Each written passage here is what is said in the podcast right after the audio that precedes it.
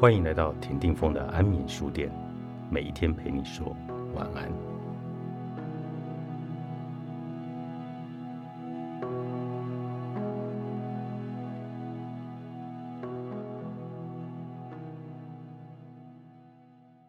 原来轮回是这样进行的，人生其实是一个尚未达到完全平衡的心智，不断想要透过补偿自己的不足。平衡自己所缺而展开的历程。然而，因为人们总是只想追求愿望的实现，而不是有意识的去发展智慧，这个补偿的努力，要不就是过了头，产生了一个新的失衡；不然就是补错了方向，反而造成新的问题，结果衍生出更多的平衡与补偿的需求，导致其追求没有结束的时候。这个追求半天始终仍在追求生命的状态，就是轮回。让我们再用那个魔甲的故事来说明这个道理。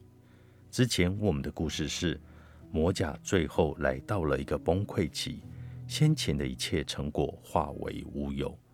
那么魔甲对于自己的境遇结论若是：金钱太可怕了，如洪水猛兽，然后就此结束一生。那么。这个比今生一开始的时候更害怕、更讨厌金钱的信念，便会让他在下一世一开始时境遇比先前一世更为极端。譬如说，一开始就出生在一个极端贫困的地方，或在一个物质上被苛刻剥夺的对待中出生；或是，倘若魔甲的结论是“我就是输在小人手上”。只怪我当时不应该心软，然后带着这个结论死去。结果在下一生，魔甲就会莫名其妙，具有非常心狠手辣的性格。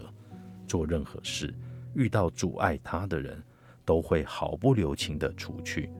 于是又度过了一个水里来火里去、极端孤独的一生。或是魔甲的结论还是情感不可信。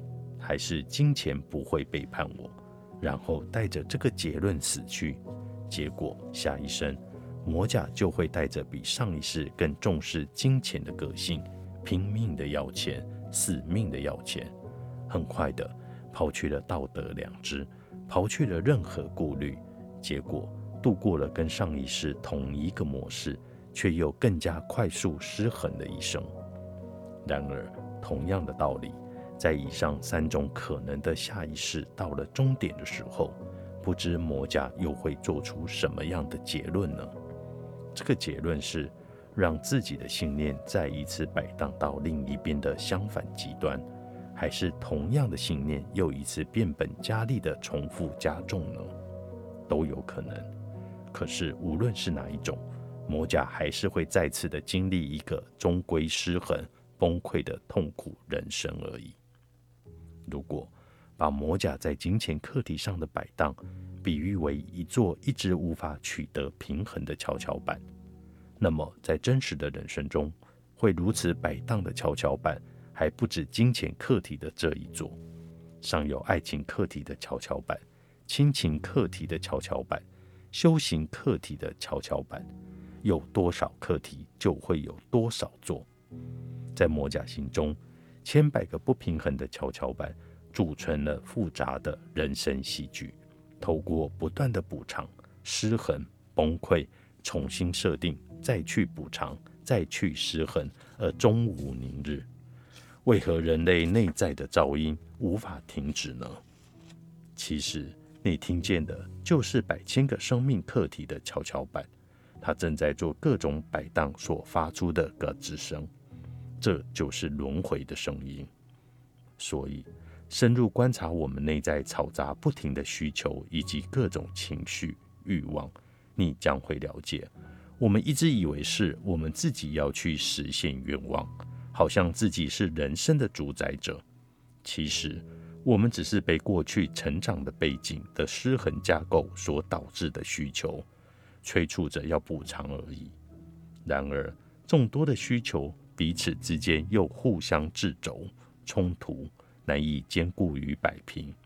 于是，在时间的长河中，我们仍然陷在重复的短暂快乐的平衡期，被推向苦多于乐的失衡期，再被推向身不由己的失控期，最后迈向最痛苦的崩溃期，然后再来一次。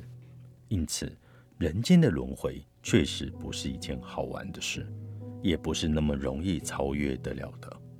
不仅每一组循环期都是苦多于乐，执念越重的循环期，境遇甚至越加艰难，痛苦也越深越烈。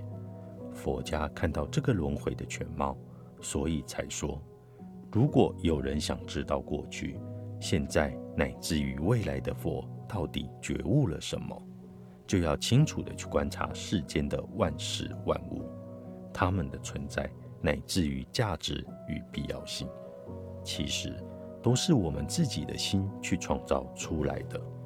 若人欲了之，三世一切佛，因观法界性，一切唯心造。奉献作者张晨，商周出版。